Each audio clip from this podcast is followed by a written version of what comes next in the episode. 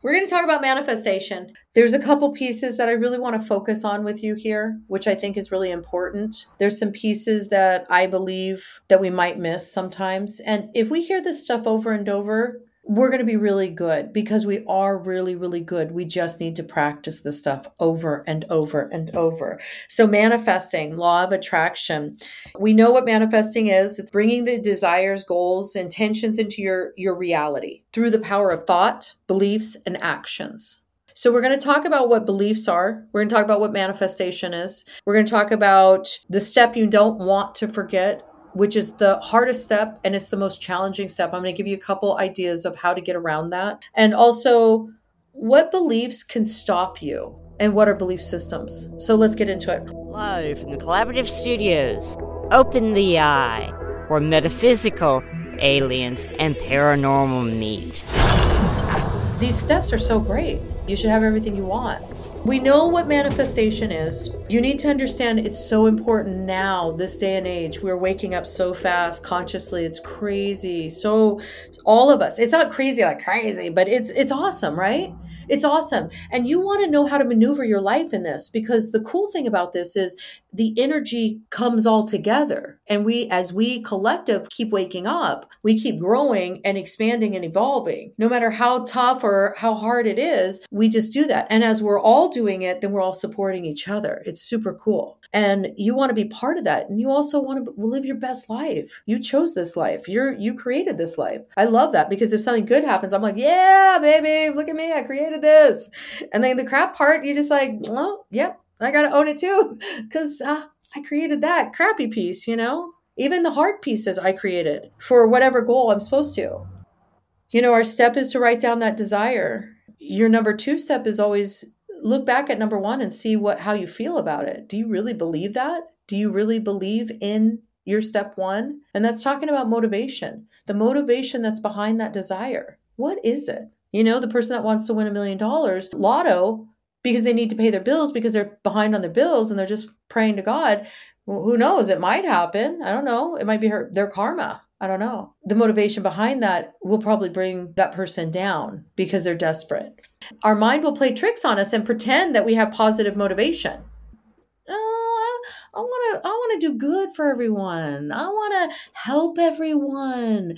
I'm going to buy houses and I'm going to oh, I'm going to donate to the animal shelter. You know, whatever it is, right? I mean, we just that's our mind. That's how powerful our mind is. It plays tricks on us. And so now that motivation turned from I need to pay my bills uh, I want to help everybody now. That's real. And a lot of times that comes from anxiety our passion and our, our desire, the motivation behind this desire is love or is whatever. It's desperation. It's, you know, pick any of the lower vibrations or whatever that is.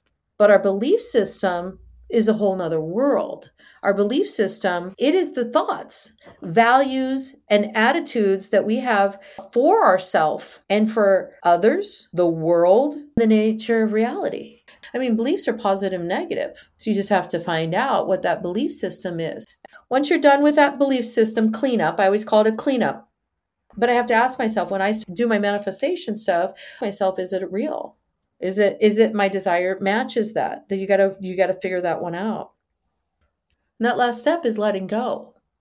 Let go and just let the universe do its job. Let go and just let the higher self create all the experiences that are going to come together that are going to make this one for you. Let go and not to think about this anymore. Because when you let this all go, it just comes. When you don't and you say the hows, and the hows are taken care of. How is this going to come? How is it going to be possible? How are we going to afford this? How am I going to do this? The higher self takes care of the hows. But when we want to tell ourselves how this is going to happen, we stop the flow. So the last piece is letting it go. I'm going to tell you a quick little story. My husband and I were trying to get pregnant, and I had a couple miscarriages. I had three and they were really tough on us. And we went into foster care, foster to adopt. We had this amazing little boy, and he went back to his family, and it was hard on us. And I finally just said after that incident, I'm kind of done. You know, my body feels like it's all trashed. I feel emotional all the time. I'm depressed. I, blah, whatever. I just started focusing in on myself and we forgot about even trying to have a baby or adding to our family. We just totally enjoyed ourselves. And we took like all these little mini trips, you know, for the weekend or whatever. And it was so much fun and we just really enjoyed ourselves. We went out to eat and just, you know, it was just great. And I really just was so tired of this emotional roller coaster. I just let it go. I, I had no choice really. I was just like, I'm done. Like, oh, I'm done. It's like the kid, the Thanksgiving table, you know, I have to, I just can't eat anymore. I'm done, done, done. And then the call came and we have an amazing little boy and he's awesome.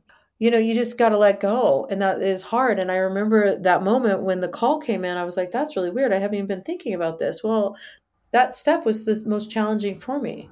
And unfortunately i had to be dragged through the mud and on the surface of the asphalt and everything for you know so many years before i finally just said i can't do this anymore and i had to let it go so, those are some of the key pieces that I wanted you to walk away with tonight and have. And so, I go back over and I always talk about this because it's really, really important for you to bring that vibration up. It really calls for like 13 to 15 minutes of some kind of maybe meditation, a peaceful mind. Just remember spending time thinking about this and looking at it and visualizing that step three is so huge too.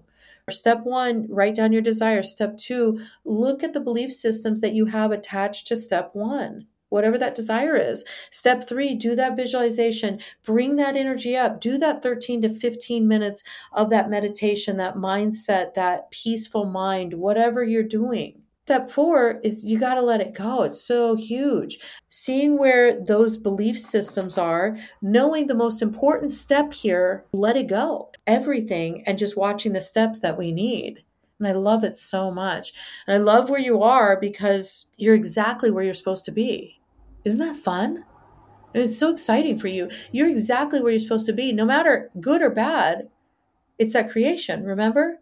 I created something great. I did that and I created something crappy and brought it into my life, and I go, I did that one too, right? Because you just got to know it's our stuff, it's our reality. All right, my friends, I'm out. I'm so excited. I love and adore all of you. Thank you, thank you, thank you. You've been listening to Open the Eye. To be a guest or for more information, go to opentheeye.com.